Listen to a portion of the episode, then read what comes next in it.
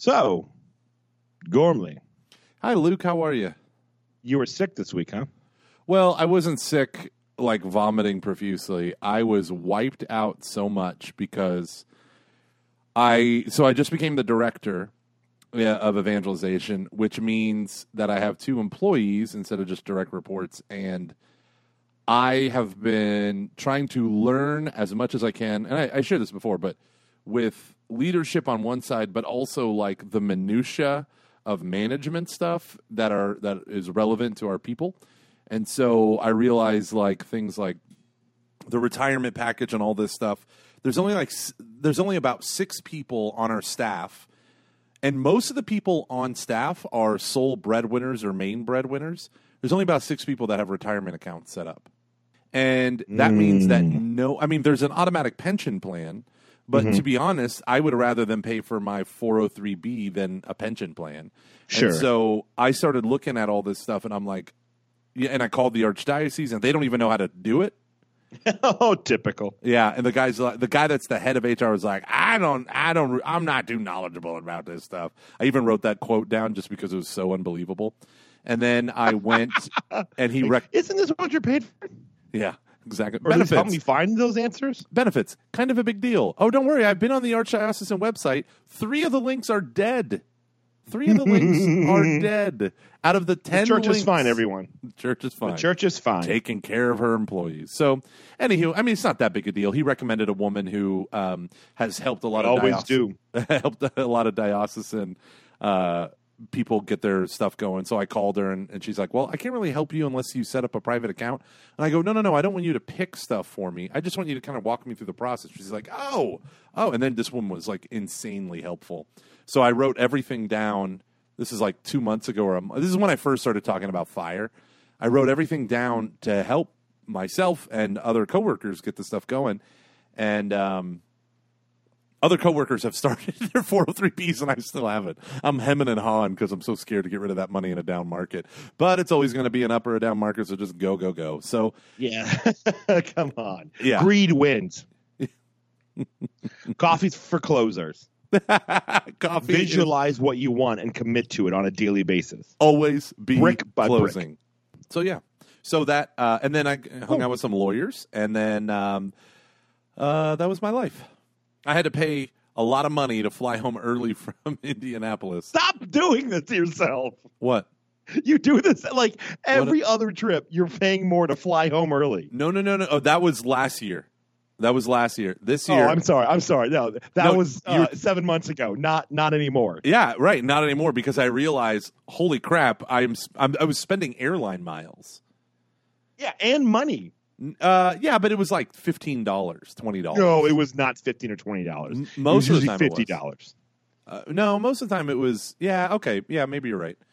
But the whole idea was, Luke, Who I'm, knows I'm, you, baby girl? I'm making money hand over fist. What do I care? What's fifty dollars, man? I'm a I'm a business man. but no, so uh, I, I had to come home early so that I could hang out with some lawyer friends of mine. and, uh, Ba-da-ba-ba-da-ba. Boop. So this is a funny thing. I left right after my talk. My talk ended at three. It was an hour trip to the airport, an hour and ten minutes. Roll up, and my flight leaves at five. So I'm cutting it pretty close, way too close for me typically. So I go in, airport's fine. I'm right through security, all that stuff, and then my flight's delayed and delayed and delayed and delayed. Instead of getting home at six thirty, I get home at ten thirty p.m. and it was miserable, and I wasted a bunch of money doing that. But my other flight was going to get me home in the morning. So what can you do? What's a girl to do? Uh, hire a person to like to organize as part of their life because they don't have time and they're not very good at it. What are you? Ta- I'm good at it. Uh, no, you are not. Yeah, I am. You like to think that you are. I, am good at it. I had to buy a you are- ticket home because I had to hang out with lawyers. Listen. I love you. I you like you know that I love you. You know that you're my special thing. You know that you are my first wife. You're damn straight. I've known him longer. But I think like you're not necessarily the best at like optimizing your schedule. False. I disagree. I disagree. and I understand where you're coming from. but now I will tell you this much. I overcommit, but I overcommit not out of a lack of optimizing my schedule, but out of a sheer lack of fear that one day I'm going to wake up and have too much month at the end of my money and I will be terrified that I can't provide for my family. It's stupid. I have tons of money in I have four, four, four or 5 months worth of expenses saved. So I have if I were to lose my job tomorrow, we would be 4 months a okay. So I have breathing room, but I still have an anxiety that I that something bad is going to happen and I won't be able to do what I need to do. Now, when it comes to the Yeah, flying, all of my tickets are booked. All of the stuff that I have are booked. That's just the only. The I will say this: my main problem uh, is when I start to feel overwhelmed. I kind of drop off the face of the earth for people who are trying to communicate with me. There's a guy out in. Oh man, he just texted me today when I was going to a gig, and he said, "Are we still on?" And uh, I'm trying to put this together, and I was like, "Whoa, whoa, whoa, whoa, whoa! What today? What? Oh no, months from now or a month from now." but I literally pan. I do need a person to help me say yes and no and deal with the price stuff. That's a big deal for Well, me. Well, that no, but like that that is what I mean by by optimizing your schedule, being able to say, okay, so here are the rules that I live by. I'm going to Yeah. travel on these days. Like how many times have have like I mean you come out here and I totally understand. I mean we have a blast, but then you're like you're always out here about like a day late, day later than you probably like you know really um need to like I'm a need to be but then when we're like doing like a live podcast you're almost there like too late and then you leave too early What are you talking about? A day too late? I'm never a day. yeah no no no no no no not, not a day too. like like you stay like so like think about how many times you've actually on the left when you've like you've done this twice now and i'm not mad at you about this i'm i'm just i'm just trying to uh i'm just iron sharpens iron my friend Sharpen Um, away, baby boy. like how many times have you come out here and then bought an earlier plane ticket home? Okay. Or Yes. you know. So I- wait, wait, I will wait, say hear me my- out. I'm Okay. not done. I'm not done. I'm not, I'm not done.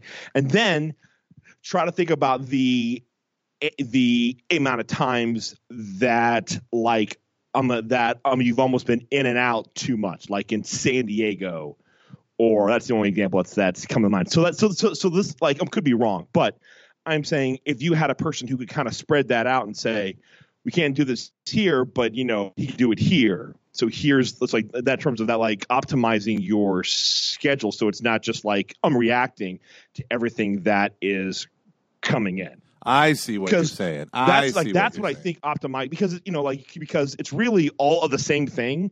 It's just too heavy one way or the other. And then if you're like optimizing, it's kind of it really um, should be um, like you know a more of a planned out smooth ride. Which I will say it's not always that. Anyway, sorry, go on. No, like no, just no. like in general, like like it's it's it's you know like it's hard to get anything that is perfect. Right, right, right. No, my biggest thing is I need to get out and come back in the tightest schedule possible because I don't want to have to take vacation days from work. And so if I'm doing a thing in San Diego that starts at 7 p.m., I'm not going to get out there the day before or the morning of. Now, if if they're nervous that there's flight issues, then yeah, maybe you know I'll do that, and then I'm going to leave at 6 a.m. the next day because I have to be home because I have. But a we fam- talked yeah, Yeah, no, no, no, and and I'm not trying to like. I'm just um but that But, was like- different because I booked another event on the other side of the country yeah. that I had to fly to. But no, no, no, And you're right. I, it. do, I do buy, I did last year often buy early tickets home, but that is less optimization and more because I feel so guilty leaving my wife alone with kids No, but while but I'm I, drinking beer with young adults. But, but I think if you're optimizing stuff, you can find a thing that works. Like I, like I've I have um, found like so when I when I sculpt my schedule that I say so like here's what I do oh with work I'm about to travel a bunch uh, for work. Like you know I'll probably when I'm at my peak, which I won't be there quite um yet. I'll be traveling 28 weeks a year. Now, some of that is local, probably about like a third Um, so there won't be I won't always be on a plane, but you know, and probably so really only about like 25 percent I'll be able to come home that night. But for the most part, I'll be in like uh, you know hotels and stuff. But like how I'm doing it is that on is that on um on Monday is is the day that I work on either uh catch up stuff uh or I am work on strategy stuff. Uh, Tuesday through Thursday is when I do the bulk of my traveling, and then I play catch up on Fridays. And then I have an understanding with work that uh, probably about once a month or so, I'm going to have to be gone for at least two days to go and do pod pod podcast stuff. But I'm going to do my best to make sure it fits into into like you know that into like a window, and or do my donor visits while I'm out as well if I can, at least uh, like at least one or two, or just um, drop off gifts that are like donors that are around there. And so that's what I mean. That's that's what I like. Can is is it possible to like have a thing where you could say, here's how long a Catching Foxes event is. Here's how long my like parish missions are. Here's when I can um do that. Here are the days. So I don't. I will always record on like I won't ever do a thing that's on a Monday night because we have the podcast that night and it just that's just, the way it is. So if there's a thing that I really want to do, but I've got a podcast that night, I'm sorry, this is the priority that night. Yes, no, No, no, no. I would say. Mm, so the way my schedule works is I. My travel is different from my full time job. My travel is added on to my full time job. So you Yeah, got sure, 40, 50 sure. hours a week that I have to do in the office. And then on top of that, I do the travel thing. And then on top of that, we do our Catching Foxes thing. And then on top of that, we record uh, Catching Foxes travel. On top of that, we do Catching Fox, Foxes podcast plus editing, which is twice as long as any show. So for every hour, it's like two hours of editing. And then every Knee Shall Bow. So the way I've arranged it is typically Monday morning at 6 a.m. my time, I record every Knee Shall Bow, and then I get ready and go to work. And then I come home, do all my stuff, and then at night I record Catching Foxes with you. Tuesdays, Wednesdays, and Thursday nights, not only do I have full day of work, but then I have my classes, inclusion, alpha, and adult confirmation. That'll take me all the way to December. So, in terms of optimizing my time, Fridays to Sundays are when I travel. I try to be back on Sunday morning because I teach RCIA after the 9 a.m. Mass. And at some point in that, I have to be a husband and a father. So, one of the things that I do in order to minimize the craziness of that schedule is whenever I buy the plane tickets to make the people at the event what they tell me my flight needs to be. And then after I get to the event and they finally give me, let's say, a schedule of talks, and my last talk is two, they told me the event lasts till six, and I have to prepare three talks, and the third talk is a 15 minute thing at two to 215, and I I have the whole rest of the time, then I'll pull out my phone and be like, look, there's an, a flight that leaves instead of at 9:30 p.m. and getting me in at midnight, there's a flight that leaves at 7 p.m. gets me in at you know whatever. So I'll just buy that ticket and come home early because I know the other thing is I know that I'm going to be exhausted if I don't if I can't try to squeeze out every time I can. And sometimes literally Luke, the only time I sleep is on a plane. So uh, I'm going to Vancouver. I leave Vancouver at 1 a.m. and fly, and I get home at like 5 a.m. and then I drive straight to work. So my idea of life optimization is sometimes because I'm on a plane so late at night, I get so sick the next day when I'm at work that I have to take a half day. And by take a half day, I mean I go home for half the day and sit in, my, in front of my computer and answer emails. Right? So it's a lot different than just uh, a kooky Gomer not being able to nail no, down. yeah, but I mean, but like at the same time, like when you took the job over at St. Anthony of Padua again, like um when you went back there, it was understood like you uh you know you told them, hey, I can't do this unless I can do these speaking gigs, right? Yeah.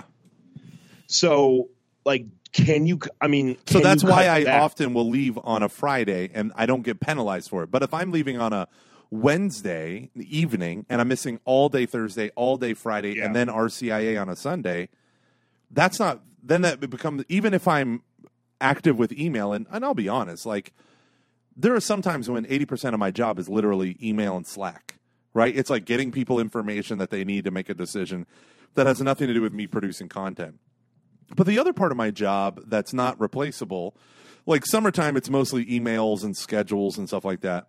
But then it becomes I have to have face to face meetings with people. I interview everyone for RCIA and uh, you know all the sacraments for adults, and then I have um, the classes that I teach. And now I'm building a small little army of people that can help me teach classes and fill in the gaps. But the reality is, my um, they do let me travel without taking vacation days as long as it's not excessive. And my, my stewardship over that is I don't want it to be excessive. Like, how do you define excessive? Well, like missing, if I were to, so the only time I ever miss more than three days of work or more than one day of work, like a Friday, is if I'm doing a parish mission, right? So parish missions for me are Sunday, Monday, Tuesday. They're not allowed to be Wednesdays and Fridays and all that stuff. So I leave on Sunday morning and I do anywhere from three to 15 talks Sunday, Monday, Tuesday and I fly out typically at 6 a.m. on a Wednesday morning to come back home or late, late, late Tuesday night. Usually it's Wednesday morning. That to me is borderline excessive. But like, do you have that defined with your job? No. I think you should. Yeah. because like that way i mean listen like like you're doing a crap ton and i and i really respect you be, I, I respect the fact that you're doing that because you're doing it for you know two main reasons. One like you want to serve the kingdom of god. And two to keep a roof over over like on your family's head so that you know um Shannon can homeschool the kids and so that you know they have the life that like you know they have like a safe life. And i like I love that I love that you are doing that, but I I do think if you can just define a couple more things, yeah. it won't be as taxing on you or or you know like on your family. Because these these offers to speak aren't going to go away. Right. You're good. You're really good at what you do, and people like and like God has used you and is going to continue to use you, and you have the talents.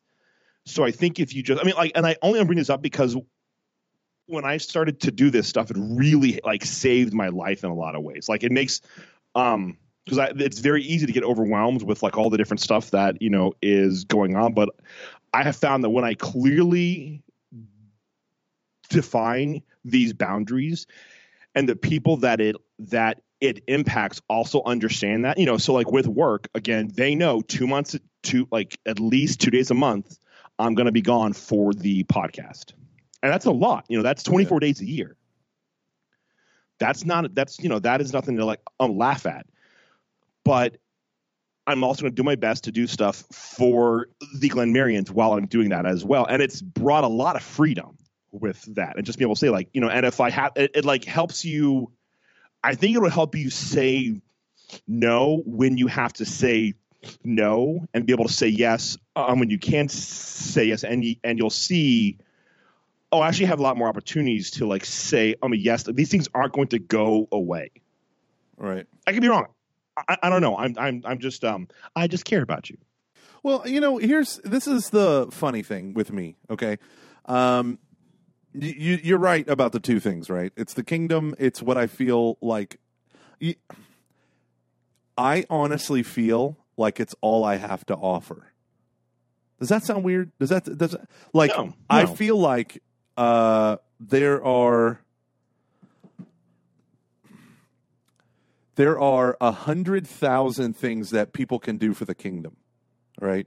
Claire Swinarski writes a book, uh, "Girl Arise," and now half the women in my women's group, uh, Saint Anne Society, they're going to read that book, right? She's the feminist, Catholic feminist. Um, we have all these people who are doing just amazing things, right? That are roughly my age, younger, a little bit older, whatever.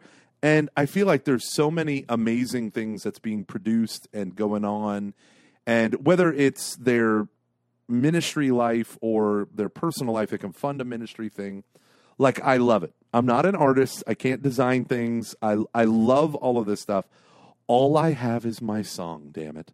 No, all I have is the ability to give talks that are either A humorous, B convicting, or C somewhere in between. And I feel like that's all I that's all I have to offer. Yeah, it's bullshit. And so today, right? So I wake up at five o'clock in the morning and I put together because I the, the other thing about being overcommitted, I do need to undercommit. I, I agree with you. The other thing about being overcommitted is there's no like breathing room. So you're trying to squeeze every hour, but you're always Yeah. running on fumes. So See, I, I don't know, think it's sorry. no, so I know Keep that going. when I was doing Exodus 90 and I cut out the booze and the caffeine and the extra caffeine outside of coffee. You say Um, that while I'm pouring myself a little bit more wine. Well, I just had two glasses. So we're more like four the way I pour it. Um, Old vine's in. no, but the the idea was like I wasn't drinking booze at night. I wasn't drinking Coke Zero. Um, and I was getting a minimum of seven hours of sleep every single night.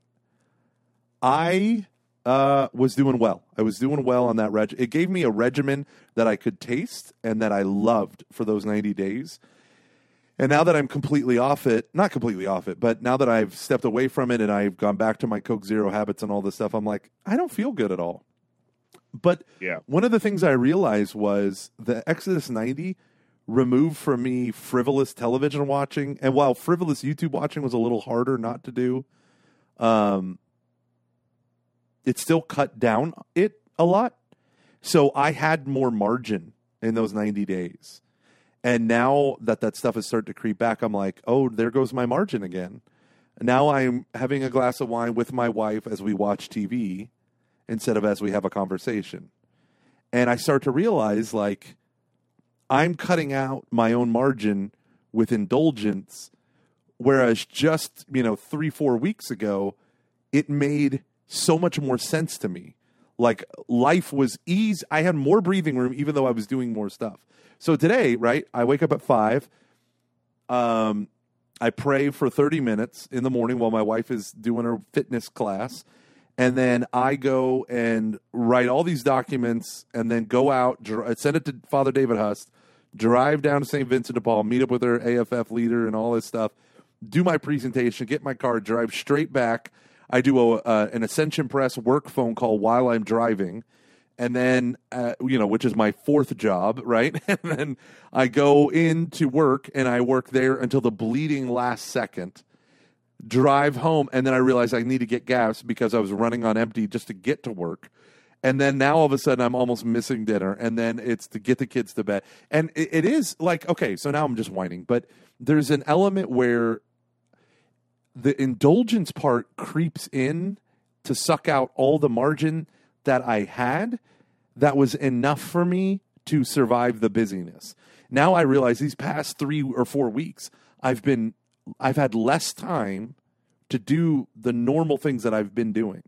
And so it's just it's just I really didn't even realize that until I'm talking to you. Yeah. No, no, and that's I mean, that's real. That is real life right there. Let's be honest though. There are um like we've got a buddy who has to travel to um, North Carolina almost, you know, every week for his his own job. We've got a buddy who is a doctor who is, you know, kind of I'm constantly on call doing stuff like Yeah. these aren't problems that like are like unique to people who work Right. in ministry. You know, they're you know, like my uncle Wade, he used to travel like two to three weeks at a time, quite literally all over the world Yeah. and just kind of was on. I mean, I would- have to I- imagine that he was on like Wade's time as opposed to like like you know whatever time zone he was in. People find a way to make it work, and I think with people um, like you and me who know are just kind of like at our best when are like you know I mean I I- think our like um our um natural state is the whack a mole where it's just like I can handle all this you know like um, I have found that when I plan things out, I've I find that I have more time than I thought I did. It's just kind of I'm, I'm trying to I'm thinking of a really of a really good analogy, but it's not anything really coming to Do mind. you want to hear something so embarrassing? yes. that literally just happened. I got a text while we are talking from someone and I just realized I double booked an event. Oh no. While we are talking, I double booked an event right before my wife's birthday. So now I have no, like literally while we're talking, you're talking to me, and I pull out my phone. I'm like, what's this text message? Okay, so here's what I want to propose. Screwtape proposes a toast. Go on. I think we need to hit a Patreon. We need to have a Patreon on the level.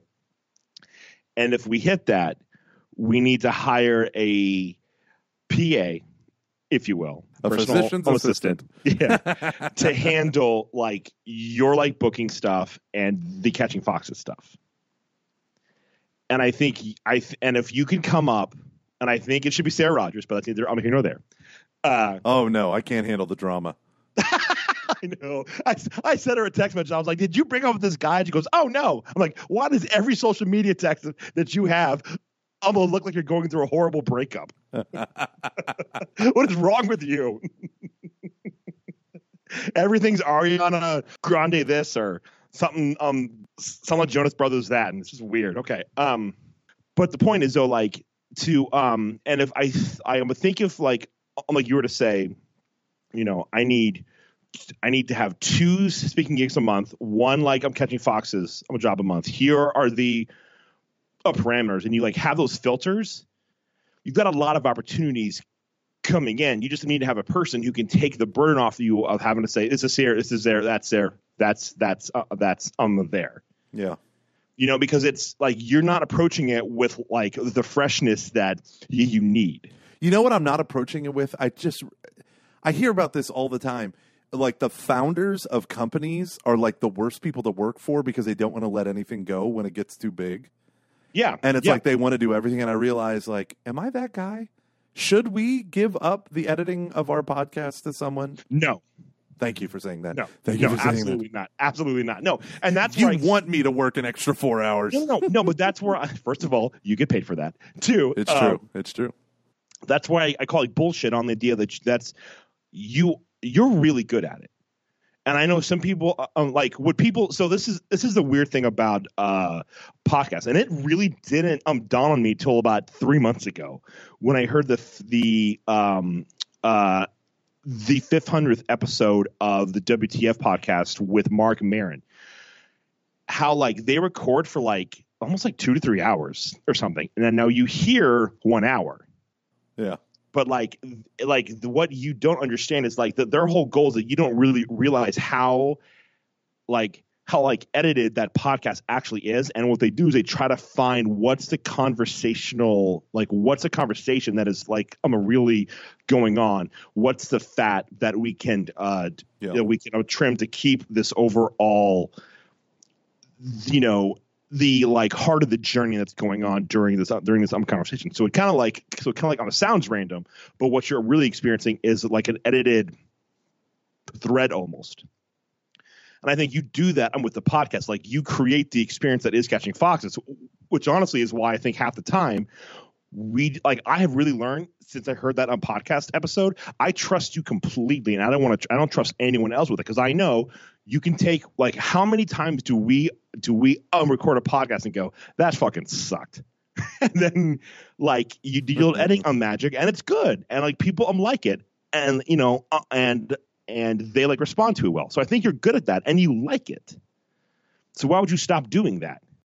You know, it's funny. The only reason why I would even consider stopping doing it is I can't give it the time it deserves. Like, I would love to take, I would love for me and you to spend three hours or four hours talking, and then I carve that down to an hour, hour and 20 minutes, hour and 30 minutes. Right? I would love to be able to do that Mm-hmm. and just pull out the funniest, choicest parts and just stitch them together with a couple ads and then boom, we're done.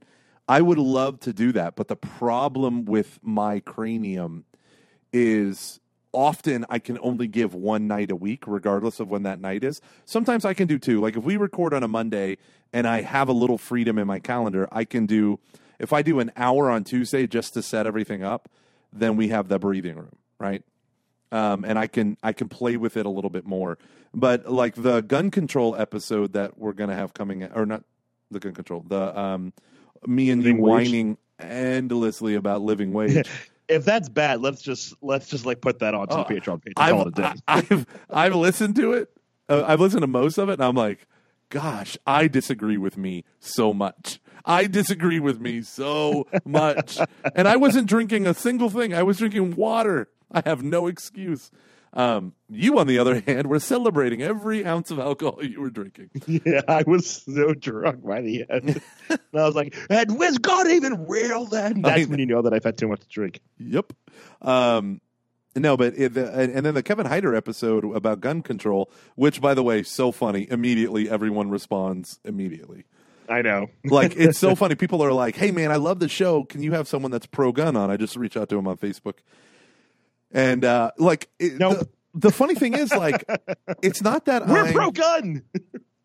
That's a weird thing. Sorry, Yeah, sorry, go, go ahead. that's like the- I like guns a lot. It's I, and I hell. thought, and I thought that came across abundantly in the episode. But I got one person who's like, uh, "I love you guys, but you're idiots. You are just totally dumb, and all you do is have people that support." It's funny that everyone becomes an absolutist when they disagree with one thing.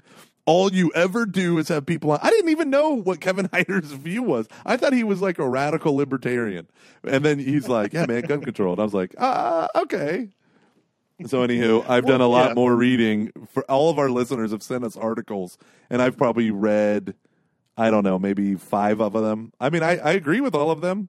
I like them. I'm too I- busy going to see where people were shot to really um, read articles. I'll be real honest. I know that sounds harsh, but that's just where I am right now. yeah. Um, It's true though. I, I went there on Sunday. I spent time there. It was really difficult. yeah. Anywho, I'm not saying that that trumps the. I'm just Right. sorry. That was kind of like a dick um comment. I apologize. No, but um, what is what is what is? I don't know. I don't know. Are we being too self-referential, Luke? Do people? Oh yeah, listen? totally. Here's the thing. I think we should do. I do think we need to hire uh, Sarah Rogers. Just to, It's not her. It's the combination of you and her. what is that? What does that mean? I'll tell you what that means. Every time I talk to Sarah Rogers, she tells me that when you were her boss, you spent like an hour and a half looking at ex girlfriends on That's Facebook. not. That happened one time. I know, but she One brings it up. She every brings it time. up every she time. thinks it's hilarious.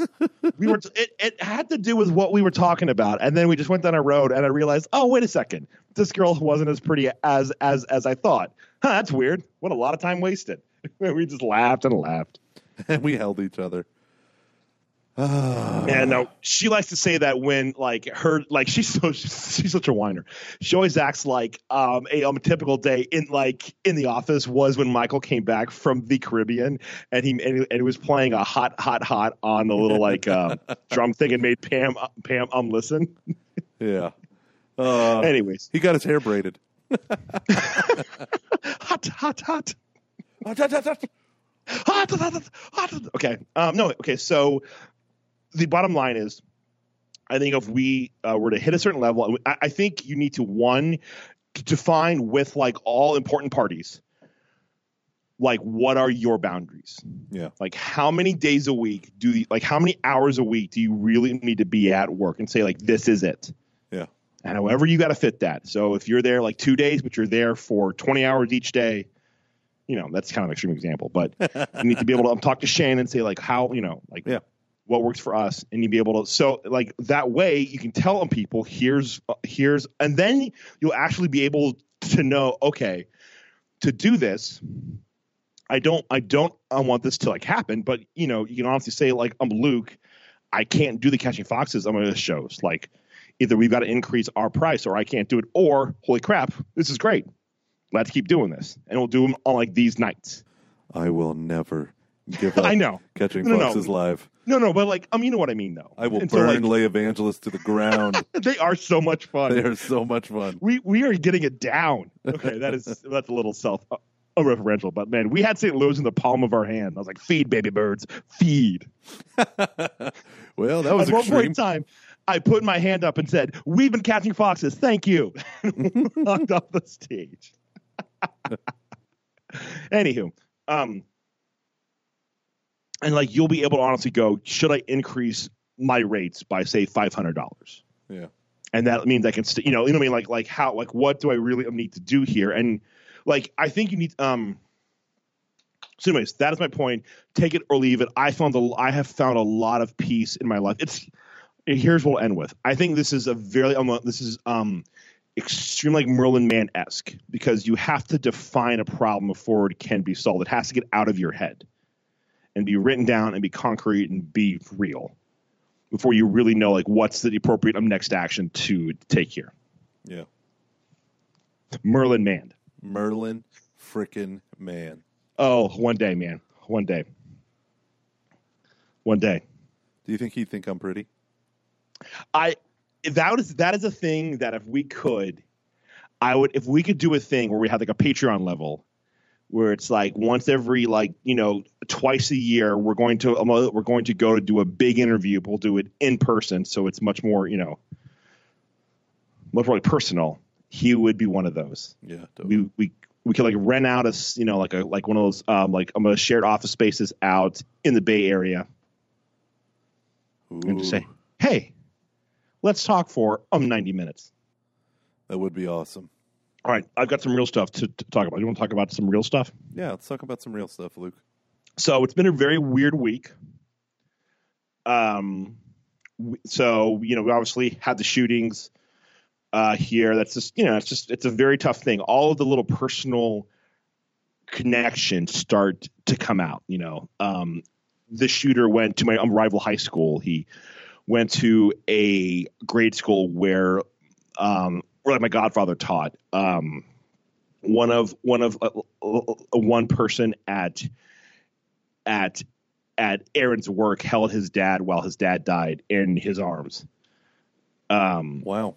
yeah, it's just like like you know, and I, I just I've started to kind of I'm realize that you know like I'm given the amount of people who were who were killed, um, and how small on Dayton actually is. Probably probably everyone's going to be tied to this in like some way. The, the you know everyone's going to at least like like I'm going to know a person who has a direct tie to all of this Yeah. or the or or um, they themselves will. So that's been really really heavy. And then I mean to the point where I forgot that today was that was is the um 11th anniversary of my dad's death. Oh wow. Is that crazy? I did 11 not years. realize that. Yeah. Yeah, dude. So it's just been very uh um I don't know how to really deal with that.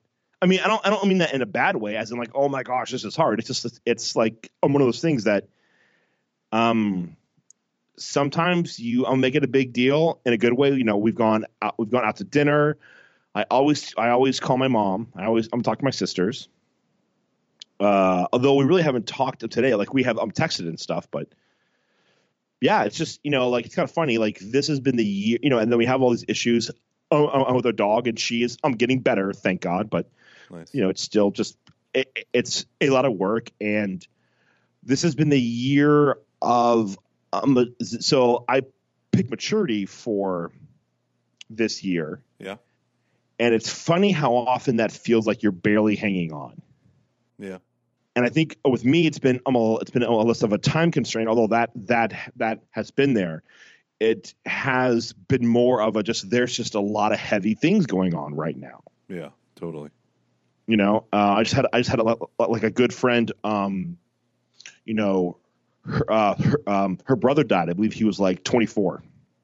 It's awful. Ugh. and just you know um things that are just like oh like my heart just break like, like my heart is my heart is um, um breaking for a lot of people right now. Yeah. and that's weird. So, you know like last week um i haven't listened to the podcast. Did you put the stuff in that's going on in the archdiocese? No, I cut that whole part out. okay so there's been some crazy stuff going on in the archdiocese here. A priest that You- i was it it- the reason why is it was about seven minutes long at the very end of our conversation when all of us were just kind of worn out. It probably and- it's just like sad. Well, there were twice where you said, "Okay, and don't put this part in the show, and don't put this part in the show," and I was like, "Eh." By the time I edit that out, it's like a fair. four minute thing. I Yeah, think you deserve to have a much longer thing. So, what's going Okay. on? Okay, so I went to mass at a at Saint Ignatius here in the Archdiocese two weeks ago. Sorry, um, three weeks ago. And because the mass was going to, they decided to cancel. They're like uh, the a rad trad church that I go to. Everyone, so don't worry. I I have my rad trad side. they canceled their evening mass, and so I went to this other parish, and they said that their parish priest, who I'm in acquaintance with, uh, is going on an admin leave, and I know what that means. I was like, okay, this isn't like this isn't good. Ugh. Like this is not. There is a reason why why um why um this is happening. Started to text like buddy mine saying, hey, like I need to know like asking him um what he's heard. He hasn't heard anything yet, and so and and, and like I and then I knew it was bad because they told the parish that the chancellor of the of the archdiocese was going to come and have like a prayer like vigil tomorrow and to kind of explain to everyone um what was going on.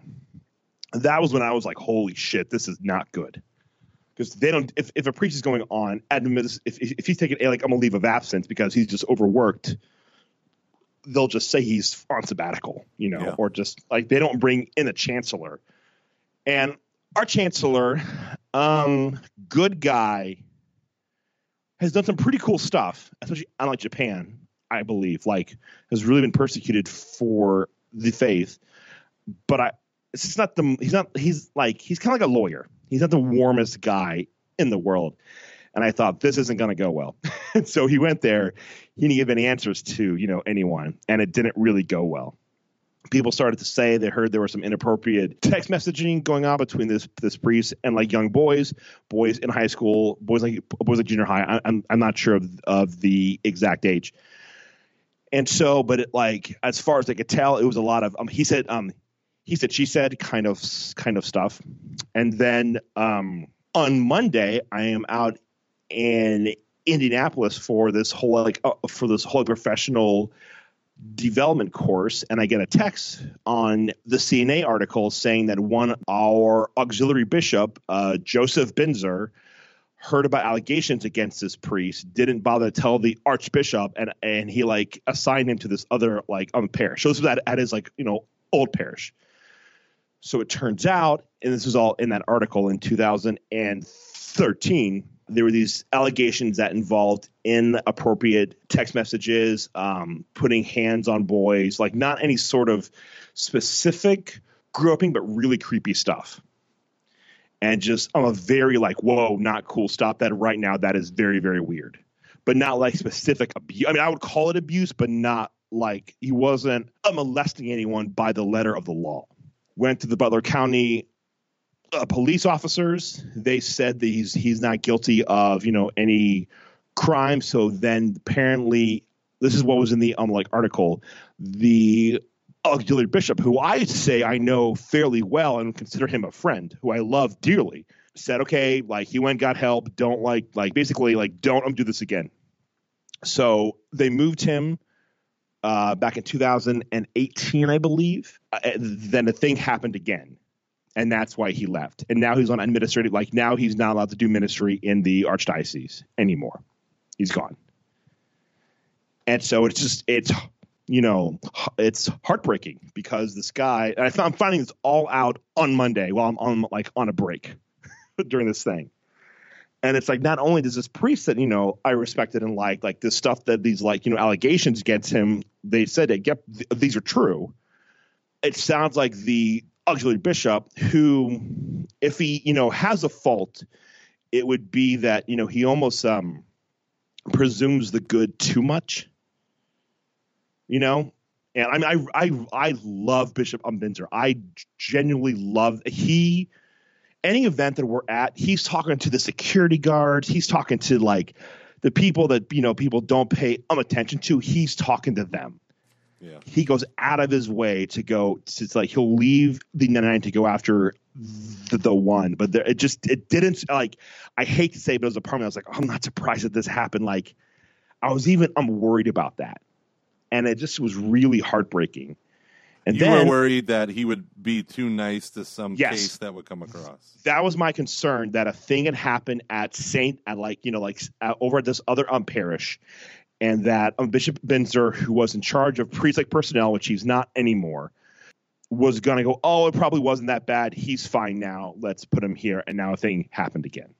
Mm. That was my fear, and it was confirmed to be true by by the CNA article. I mean, by the by by what was reported in that article. And I need to be careful here because everyone involved are people that I love. You know, like it's it's really difficult because I love Bishop Binzer. It was so it was it was in a weird way. I was both odd and proud of the communications director of the archdiocese. Um, he became like a mentor of mine a bit, I would even say, and just someone that I really, I just really love Mike Schaefer a lot. I have a lot of respect for him. He's someone who's been through a hell of a lot. Like what he suffers for the church and like just the love he has for the church is uh, quite inspirational. He, he's honestly kind of like a personal hero of mine. I just think Mike Schaefer is the absolute best. And but to see a person that like you really care about him and um, he's number two person who I also also really like. Um, have to do like a thirty minute press conference where they're getting hammered, not like hammering it, but you know, I mean, they they they had to say like we screwed up because basically what happened to this priest had they have the policies they had in right now, the priest would have been had a third party investigation back in 2013 and he probably would have been like you know kicked out at best you know, or at worst, kicked out. At a best, like you know, kind of like you know, having to go to counseling and then like probably like re unassigned to stuff where he's not dealing with anyone, you know, filing paper. So of course, um, Mike's getting hammered during during this like you know press conference, and he wasn't around when any of this stuff happened. He's only been there since Mike started 2016, I think and this is all stuff that you know happened I mean years before he got there. But he's a communications director so he has to answer for all this stuff. And i thought he did an excellent job of that but it was still just it's like i was i was both in awe and like hurting for him. And then this is, this is, it gets even worse. A priest who worked two doors down from me was now put on admin is, was now put on admin leave. I don't know why. I do know in uh, I don't know if I should bring this up, but he, you know he had some scandalous stuff happen in the mid 2000s. That's that is I mean, it's like a matter of it's a matter of like public record. So um, it's not a it's not I it's not like a you know um, I could share because it's out there. I still don't know why. I, I don't know why he was put on like why he was put on admin leave, but I found that out as well and then what else? This is all in like one day. Mm. And so, and it just, you know, and then like I start to think about, uh, okay, this I have to be careful about. Um, don't you know, me, like, don't make me edit. Okay, so let me just, you know, yeah, i am gonna wait because I'm I'm talking to the archdiocese about this stuff, so I I, I just want to hold off on that. So, it um it just sucks. You know, it sucks when like the first bishop to, you know, I believe one of the things in the Catholic like news agency article was that was like Bishop Binzer is going to be one of the first people to go through the thing for like bishops that they created.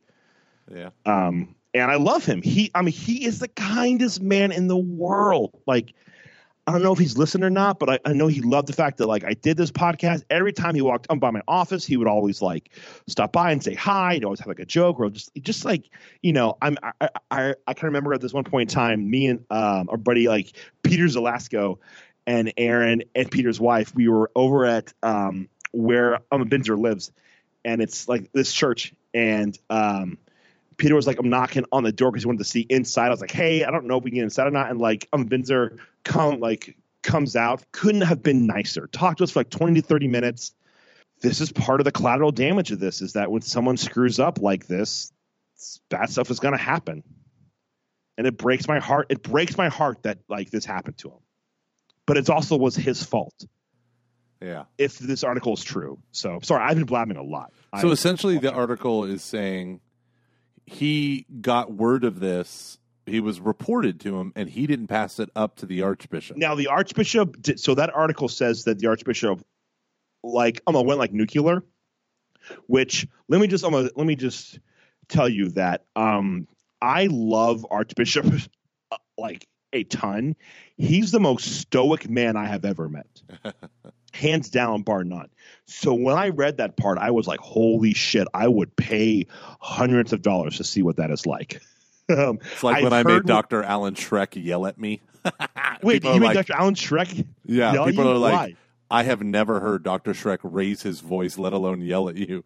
Why did he yell at you? I may have insinuated that the council fathers at Vatican II were more op- optimistic than had common sense. because you know I know everything because I was 25 20? years old. Oh, you, Um, this is when you're in grad school. Yeah, the the whole thing. I wasn't saying that. I was just saying like it is a common thing that people say that you know you got the Gaudium et Spes people who are like, oh, the world. You got the Pope Francises of the world. They're like, oh, everything in the church is awful, but the world is amazing. And then I made a comment, and he was like, and someone said, and I and I immediately backed down. I was like, no, no, no, that's not what I'm saying. And then this guy in the room was like, "Dude, that was so funny We started yelling at you and you backpedaled like like you were scared of him." And I was like, "Who the hell are you? Shut up!" like like, I was so scared. everyone was scared. That's how I felt when the first time that Father John Ignatius, when he was still air little, when he when he screamed at me. Yeah. I've never. He's like what, like five foot five, maybe a hundred and like hundred and hundred like fifty pounds. Just I have never felt smaller in my life when he yelled at me during spiritual direction. yeah, absolutely. I was I was like, whoa.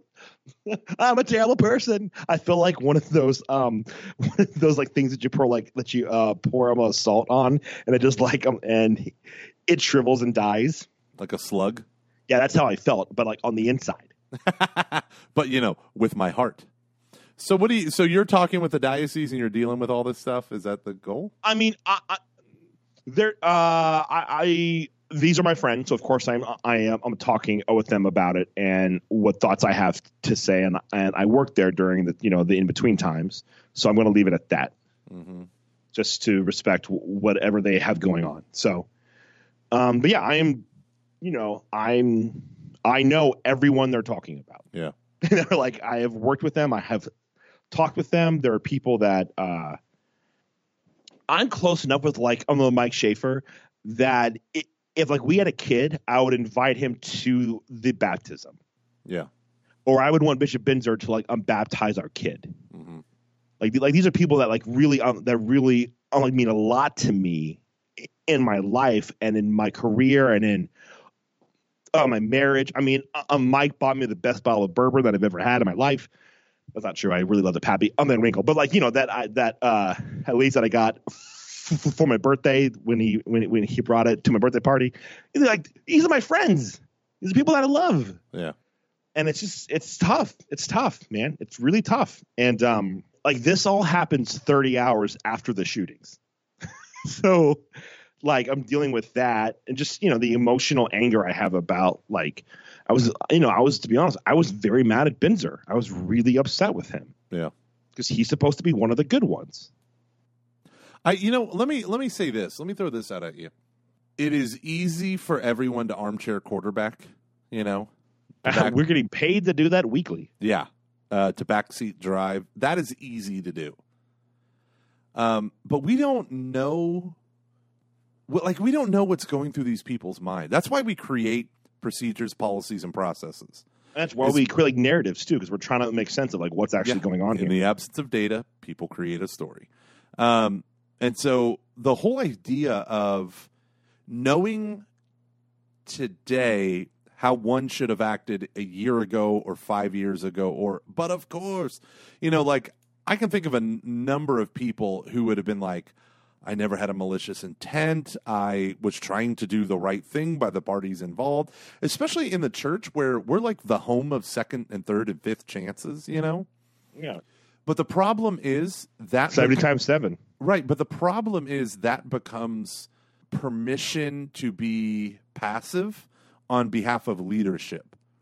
So, for instance, um, there was this uh, issue that came up with a, a, a business person, and he was telling me all these things that all this accommodation that he did with a property he owned and a homeless person, homeless family that was living on his property illegally. Right. So it's a family, a mom, a dad, and I think two kids, maybe one kid, and he owned so this guy owns multiple properties he took over this one place and they were living there and so he like slowed down all of his plans by like months so that they could live there and find work and move out on their own accord without being rushed.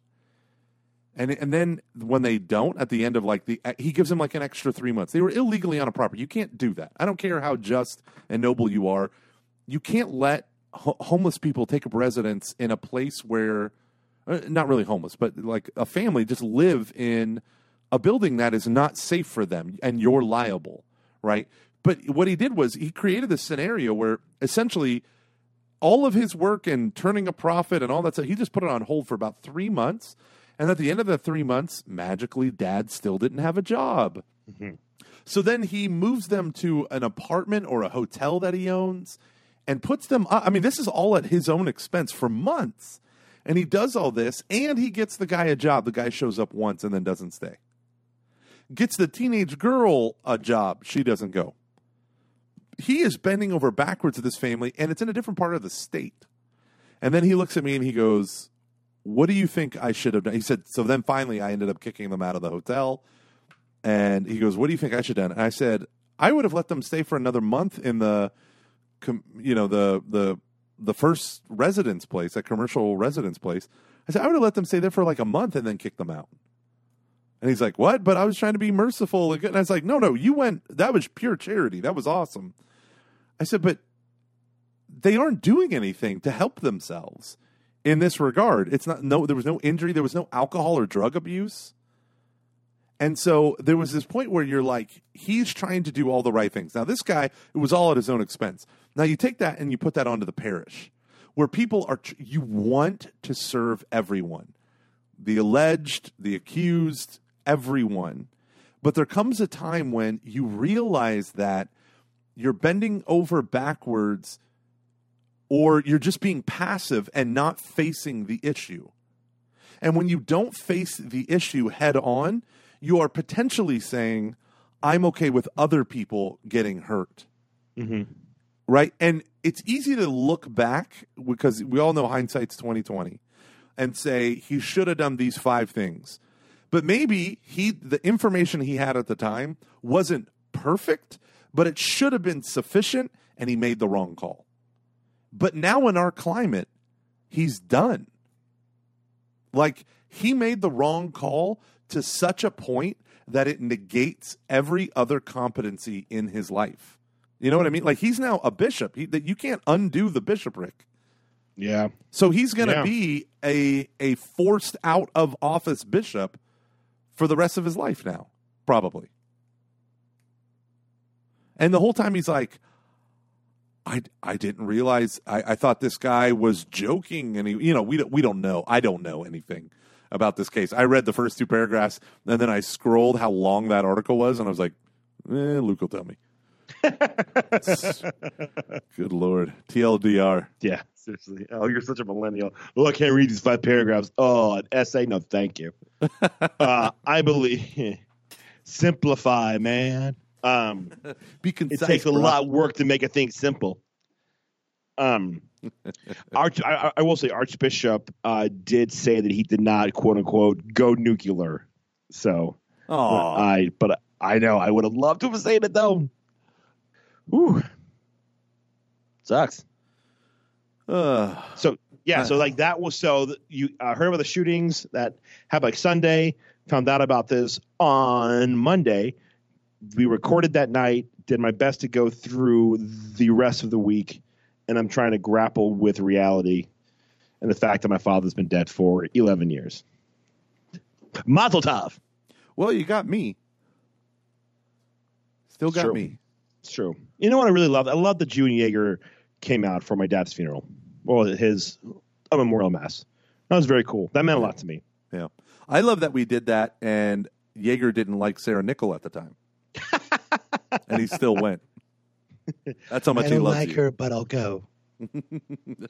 I just I, the amount of people who went to that, like it was just. I remember being very shocked and very. It was just very cool. Like I'm uh, so.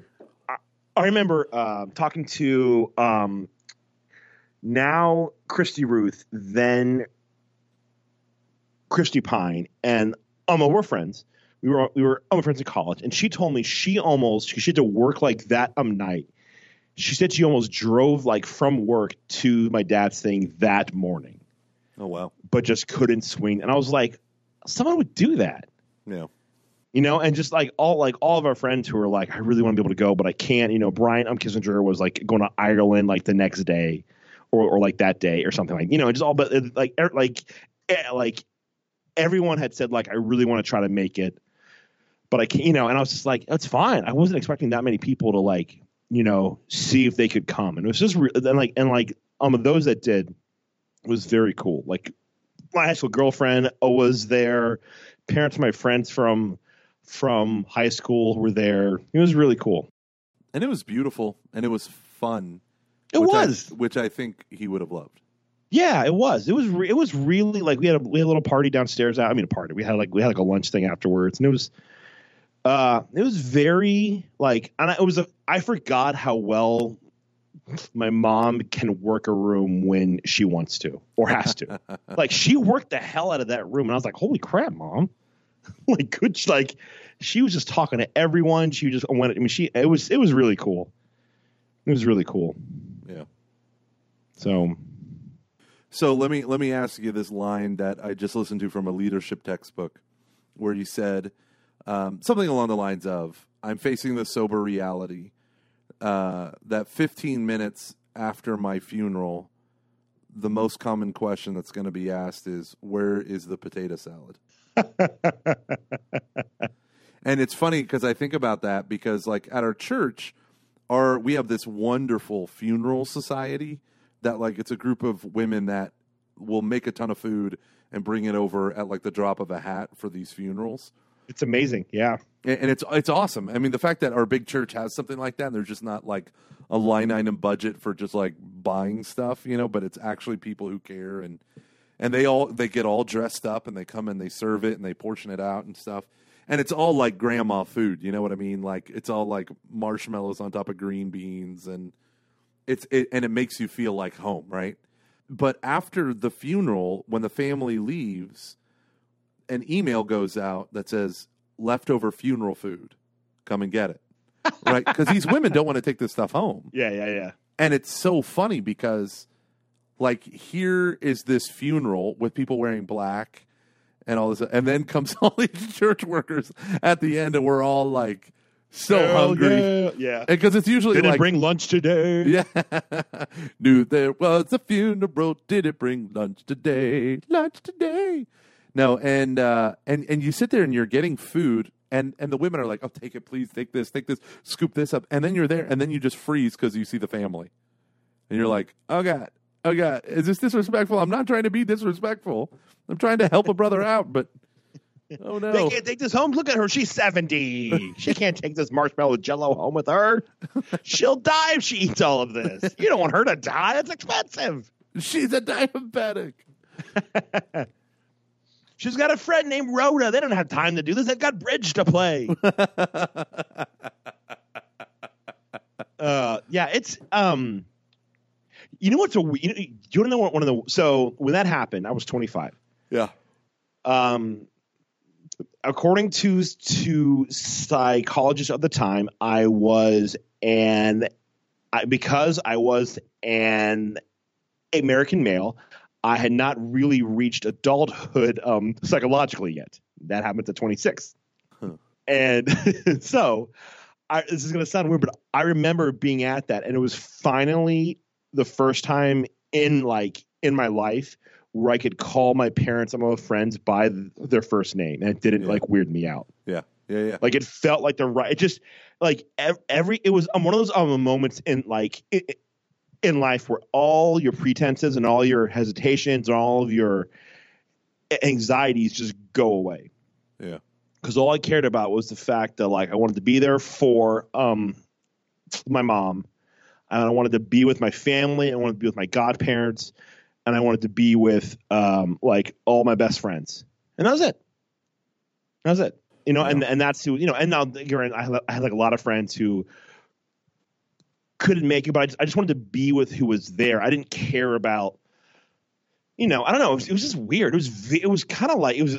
It sounds awful, but in a weird way, very freeing. Because I felt like I was just dwelling in reality in a really profound way. yeah.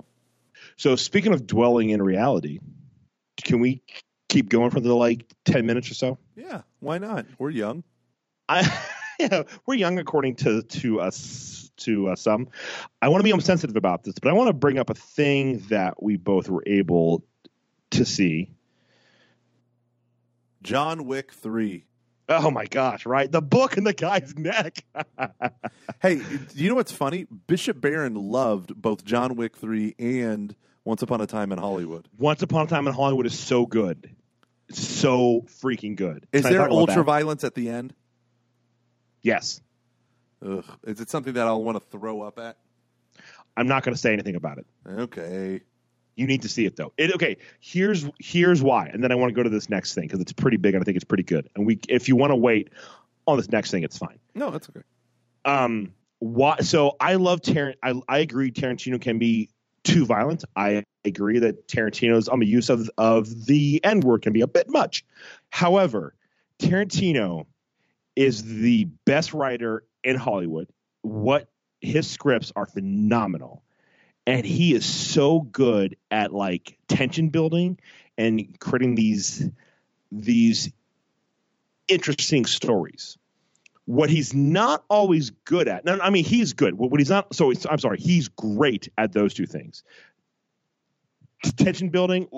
The first um, scene of in Glorious Bastards is maybe one of the most tense filled uh like like stuff to ever happen on film. Yeah, with incredible. Shosanna under the floorboards and Yeah, it is. Yeah.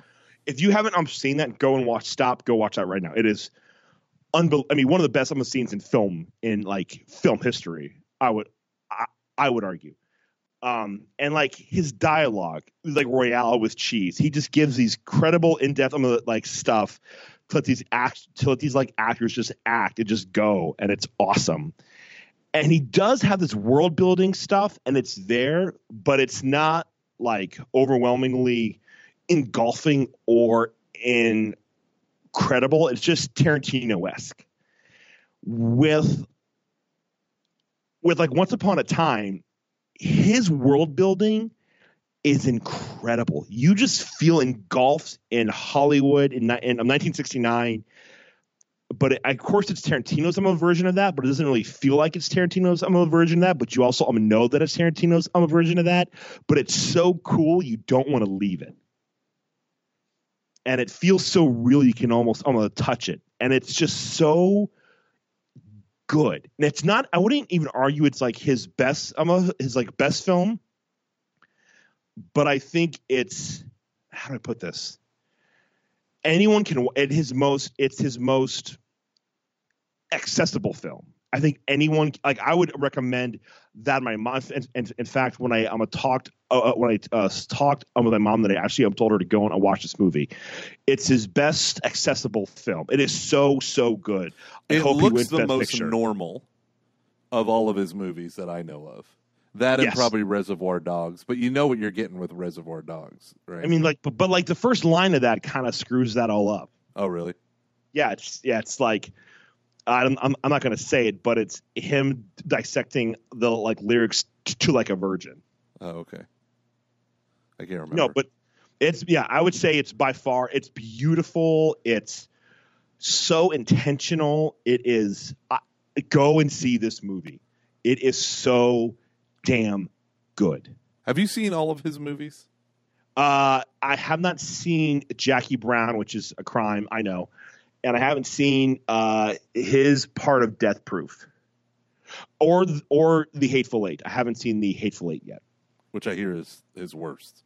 Uh, see, you, but I've heard some people say it's their favorite, but like, a, but also like his like his um his worst film almost beats any other film. Hmm. So I just I haven't watched his thing, his whole thing, and I just it's hard for me to get into it why? Because it's because he's So weird. violent? Because it's oh quirky. yeah, he's weird as hell. no, because the show itself, the movie itself, is quirky. Like everything, that, Which movie? like like uh, Kill Bill. Yeah, but you remember how good the first Kill Bill was? Yes, We but it was still that. weird.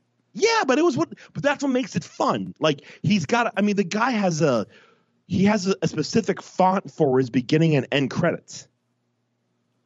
Yeah, Like okay. he's quirky as hell. yeah, no, the guy's I, a junior high dropout who's like seems like he's on coke all the time and kind of has a foot fetish. He's weird, but he is so good at movie making.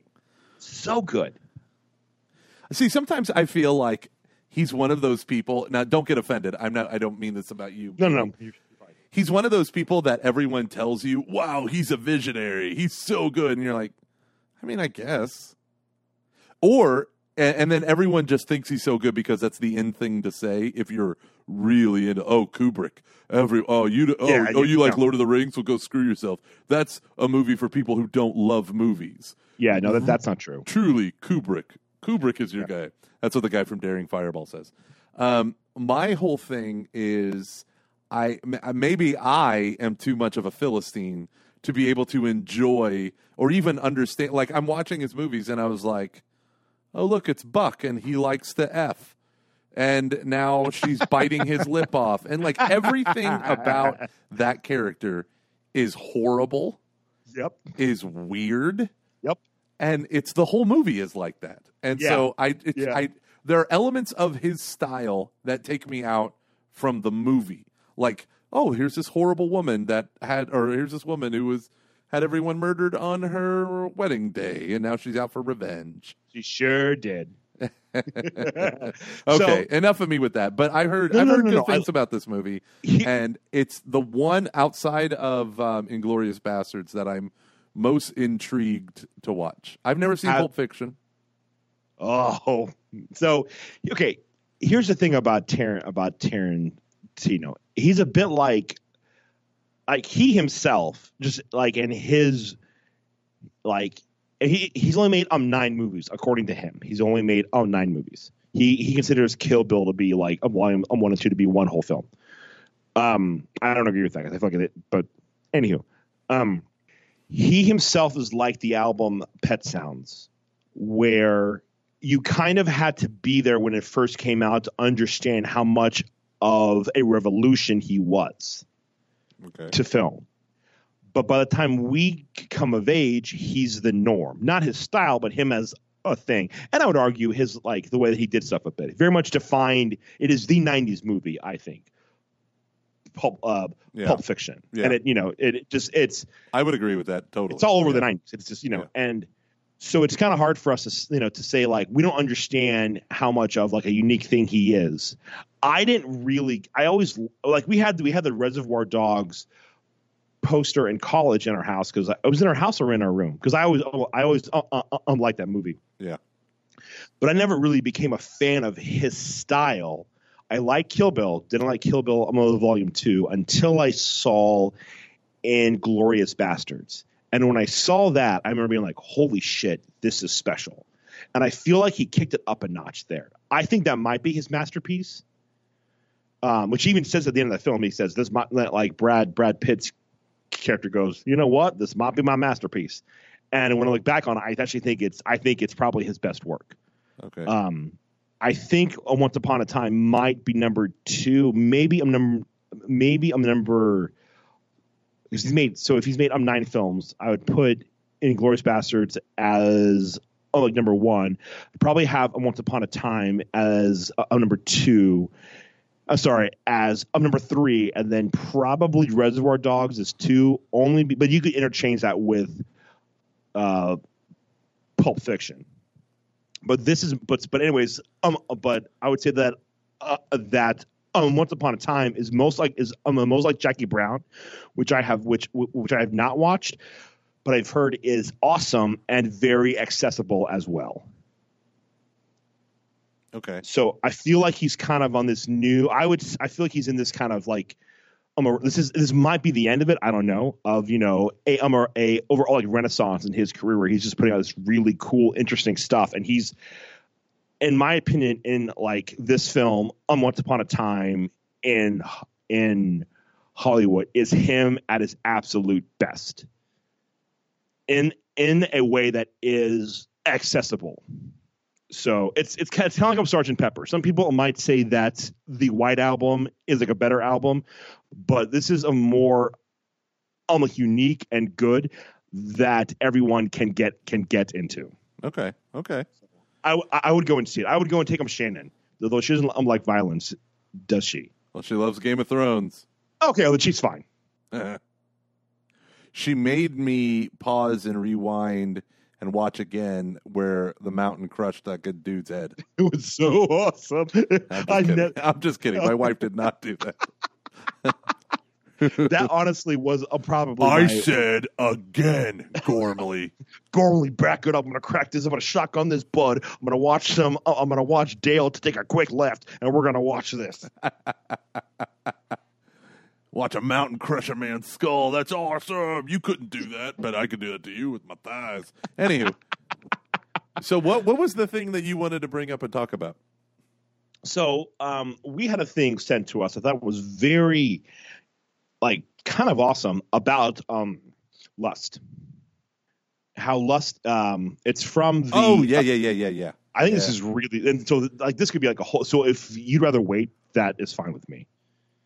Oh man, This is pretty. But I think this is really good. So we should either talk about We it on wait. next We week. should wait. okay, because it's good. Okay, Yeah. W- you know, we will I'll wait on that. But I I do want that. I that's been on my mind a crap ton. I'm like, this is good. This is real good. it was it was shockingly good. Okay, yeah, let's wait. Yeah. One last thing, and then I'm sorry. I feel like there's been a lot of me on the back end. I'm sorry. That's okay. Um, one, I love you. Oh, I love you too, buddy. Two, um, I have a newsletter. I loved your newsletter.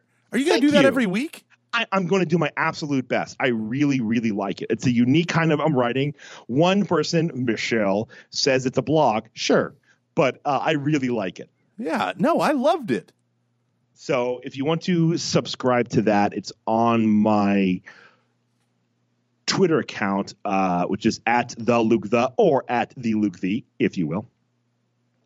So yeah, it's it's fun. It's really really fun. It's kind of a different. It's a different um, way to write, and I really enjoy it. So And it's like you use spell check and everything. I even wait 24 hours before I send it. Someone's all grown up now. No, I just I fucking hate checking for spelling and grammar. So I just send it. I'm like, who gives a shit? You know what I'm trying to say. Twitter, no one cares. Turns out everyone cares. Turns out Aunt D really cares and will judge you for it. Yep, me too. I just can't believe they don't have an edit button for Twitter. That still shocks It would me. be really nice. I mean, but here's the thing: people could like, yeah, but just out- like Facebook, you have the edit history. but like kid, but like, let's, let's just say, oh, Kid Rock could say a horrible thing about Taylor Swift. He could then go back and be like, I didn't say that, or like, Yeah, you know, yeah, but it would just I'm have- sorry. Yeah. Well, you want someone to change it Uh, uh, because the edited history is still there, right? The the versions now it becomes a versioning thing. that's true. That's true. That's what Facebook does. If someone edits their post, you'll say edited, and you can click it and see all the different versions. we uh i really like calling everyone who oh, so we called everyone all of our new patrons from the month of july um so if anyone who gives in august as well uh, just everyone who gives in august i'm gonna i'm going to call you and say hi and thank you because that was fun That's awesome, So- man. I'm going to, going to do that. Uh, we do have some live shows coming up. I need to talk with you about when those dates can, so we can hammer those out. But um, And we're might have- interviewing someone fancy. I know we're going to interview uh, Jeff the girl from Five Iron Frenzy. I'm thrilled about this. Jeff She's the girl. wonderful. Uh, her name is like Leanor, but she used to go by Jeff the girl back in the 90s. Oh, the '90s. They were crazy. Yeah. all was- Pulp Fiction-y. and Pulp Fiction and ska, so '90s. But no, I'm thrilled. We're gonna have we're gonna have the saxophone uh, player from one of the best bands ever on our podcast, and uh, she's a delightful interview. I've heard her on tons of other on podcasts and different articles. I'm, thr I'm thrilled to have her on. She seems very excited. So we're gonna interview her at the end of the month. Should be fun. Uh, I'm talking with people about doing I'm a, about doing different I'm a live shows out in different parts of the country. That should be cool once that is set in stone. We might have room for one more month for the end of the calendar year, possibly. So, what else? Anything else that we, we have to announce? I got nothing, man. I got nothing. I have uh, a new iHome wall plug that lets me turn my lights off with my Siri. Hell yeah! There you go, my So- boy. That's about it. And my leg fell asleep while we were talking. I drank a whole bottle of wine tonight. So proud of you. Thank you. Hey, I love you. I hope I wasn't too harsh earlier. I was just trying to be a friend. We don't even talk, anymore. Hey, okay, hey, really, really quick, and then we're gonna be done. I promise. I'm just so excited to talk to you. It's been a week. I missed you. Um, this I can tell when your life is like overwhelmed because I don't because I don't I don't. I'm hear from you, and I get sad. Um. Uh, blah, blah, blah, blah, blah. Do you know who I? You know who I wish I brought up when we talked about the '90s? What's that? Jon Secada. Do you remember him? Vaguely. What? I don't want to stay just another day without you. Just another day. Oh, I, Oh, yeah. just another day. Wonderful. I love me some Jon uh, Secada. Uh, Jon Secada, I say nada. You get it? Yeah. What if everyone's like, "Oh, this is terrible"? Well, then they can connect that to the other hundred episodes that people have said that comment about.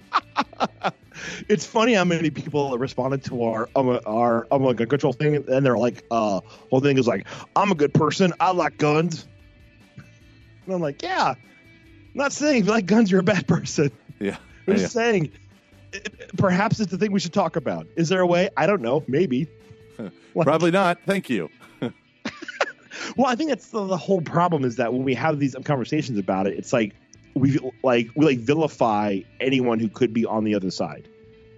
Yeah. and so like people who own guns feel like they're being called uh, called um, called um, monsters and the way a lot of people um, uh, the way a lot of people probably even um me a lot of the way they like I'm gonna put the conversation like of course like of course they feel that way Yeah. like you are vilifying them anyways okay I'm just blabbing Alrighty.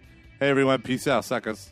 thank you patreon.com slash cf I will call you who knows when who knows where it will won't have my on my phone number because people get weird thank you Five, four, three. three, two, one, kick it.